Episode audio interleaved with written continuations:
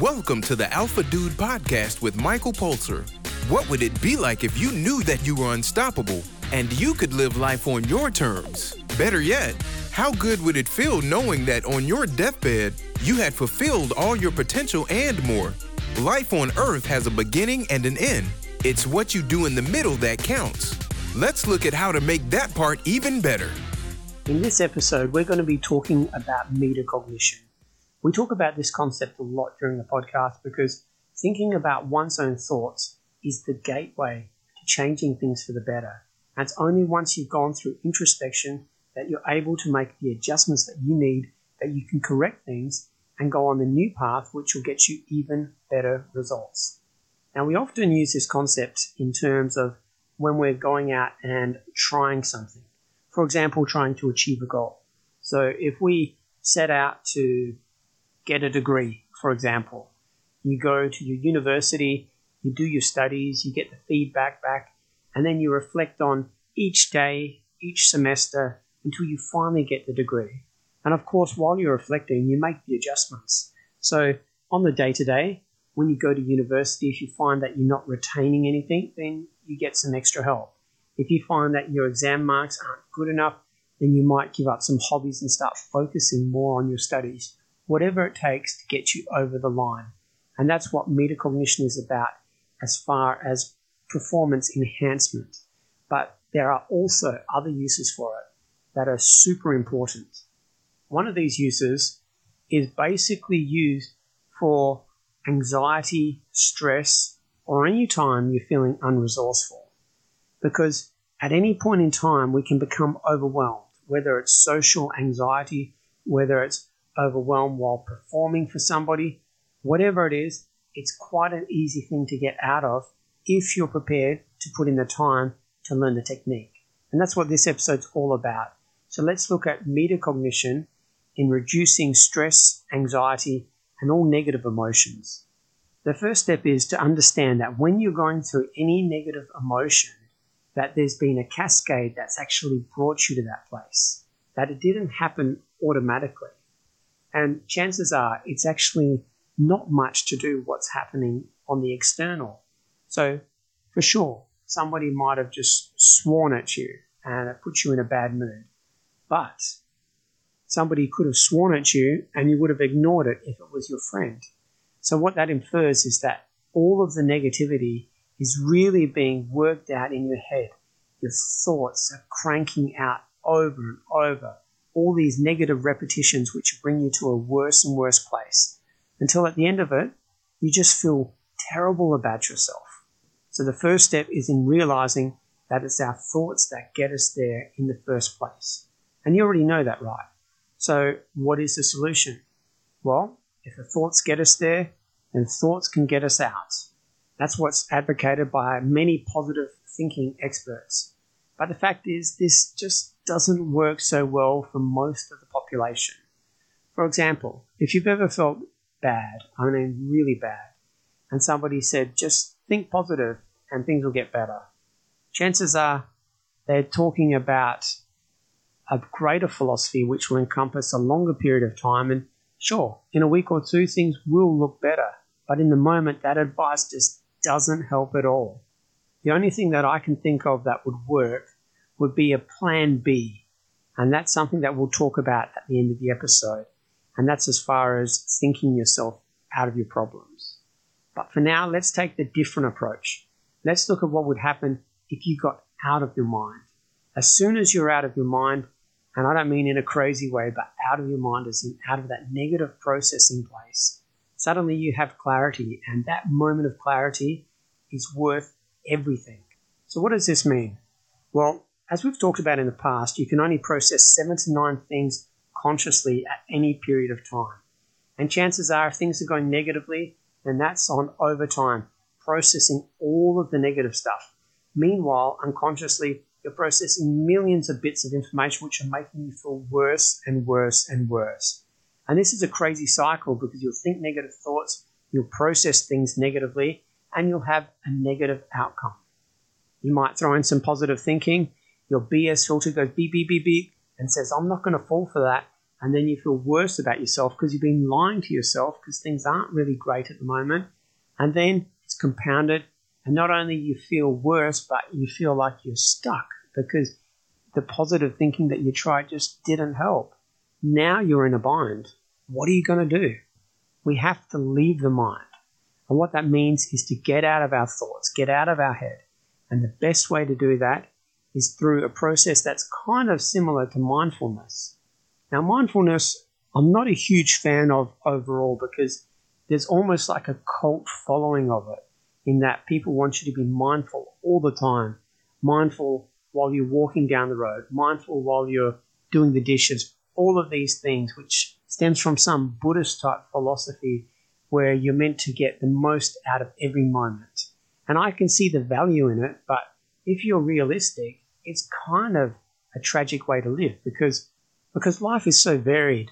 Sometimes I want to do housework and listen to music. Sometimes I want to multitask. Sometimes I want to do a whole heap of things. Sometimes it's better to focus, but I want to have the ability to do whatever I want when I want. And I'm sure you're the same too. And in order to do that, you can't be mindful all the time. But realizing that it's a great tool will take you really far, particularly in terms of stress and anxiety. So you get to that terrible place. You've tried everything, you're feeling negative, you feel worse about yourself because you've been lying to yourself, you're in a bind because you've lost hope, and then you're like, I'm not going to go through these mental exercises anymore. And I agree with you. So let's get out of your mind. In the past, I've talked about the five senses exercise, and that would speak to this episode. You could absolutely do that. And that's looking at five things you can see, four things you can touch, three things you can hear, two things you can smell, one thing you can taste, so on and so on, until you're absolutely out of your mind. Those seven to nine bits of conscious information have all been used up looking at your outside world, and suddenly you have that little piece of freedom.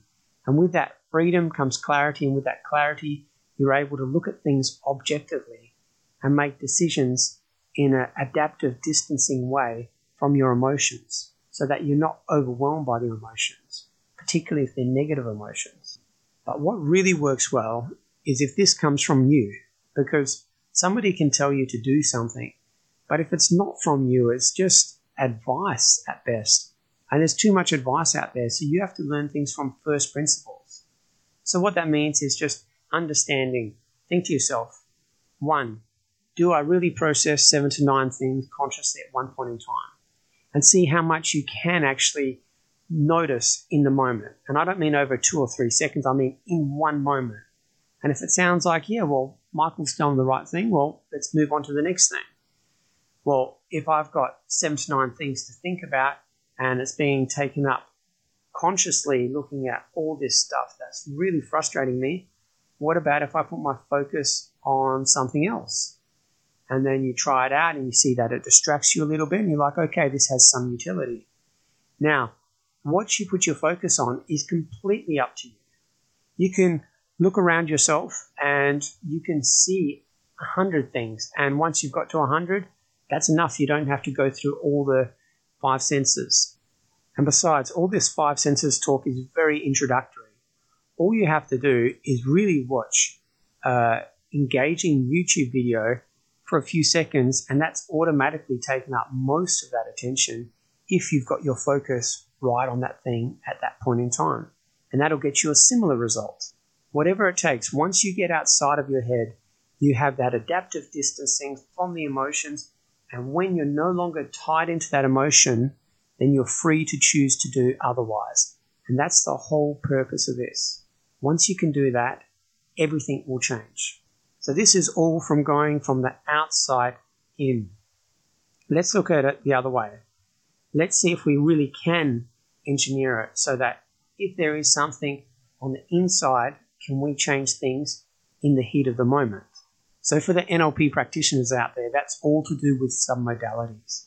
So when you're stuck in your thoughts, your thoughts continue to pound you with different things over and over again, particularly questions. So when things aren't going well and you get into the into the moment and you capture your thoughts and realize your thoughts are actually questions and they're questioning you in a negative way, such as saying, Why does this always happen to me? So, your first step is to realize that this is a process that is happening. And then once you've done that, realize that, hey, we can look at those questions as we've talked about in past episodes, but not in the moment because if you try and challenge those questions in the moment, you'll probably have mediocre results, if any. What you really need to do is something a little bit more drastic, and that's to do with submodalities. So when you hear that voice in your head or the thought that says, Why is this always happening to me? You have to change that voice.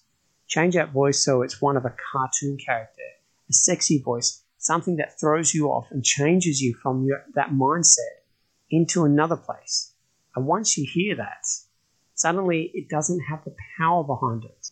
So changing submodalities is a powerful way in order to affect results in changing your emotion. If you want another way, on the internal, then you could do something similar to what we're talking about on the external. So on the external, we're looking at filling up your conscious mind with things that you can see on the outside. There is a technique where you can fill your mind up with things that are happening on the inside that you select. And so that means that if you're into, let's say, sports like football, if you know all of the team members that play on your favorite team, if you think about these team members one at a time and try and recall their stats as quick as you can, and once you get up to player 10 or 12, you'll probably realize that, hey, if you have been focusing and your focus is taken off the negative thoughts, and then you're in that neutral place. Now, this is not to say that you feel amazing in that place, but it means you have clarity because it's all about that negative spiral that brings all of us down. So, the best thing that I can suggest to you, whether it's internal, whether it's external, what you need to do is to get into that place where you can be strong, where you can be in charge, and this may mean saying no to negative thoughts and yes to focusing on something else which will distract you, that takes up your conscious attention, which allows you to no longer be controlled by the negative energy.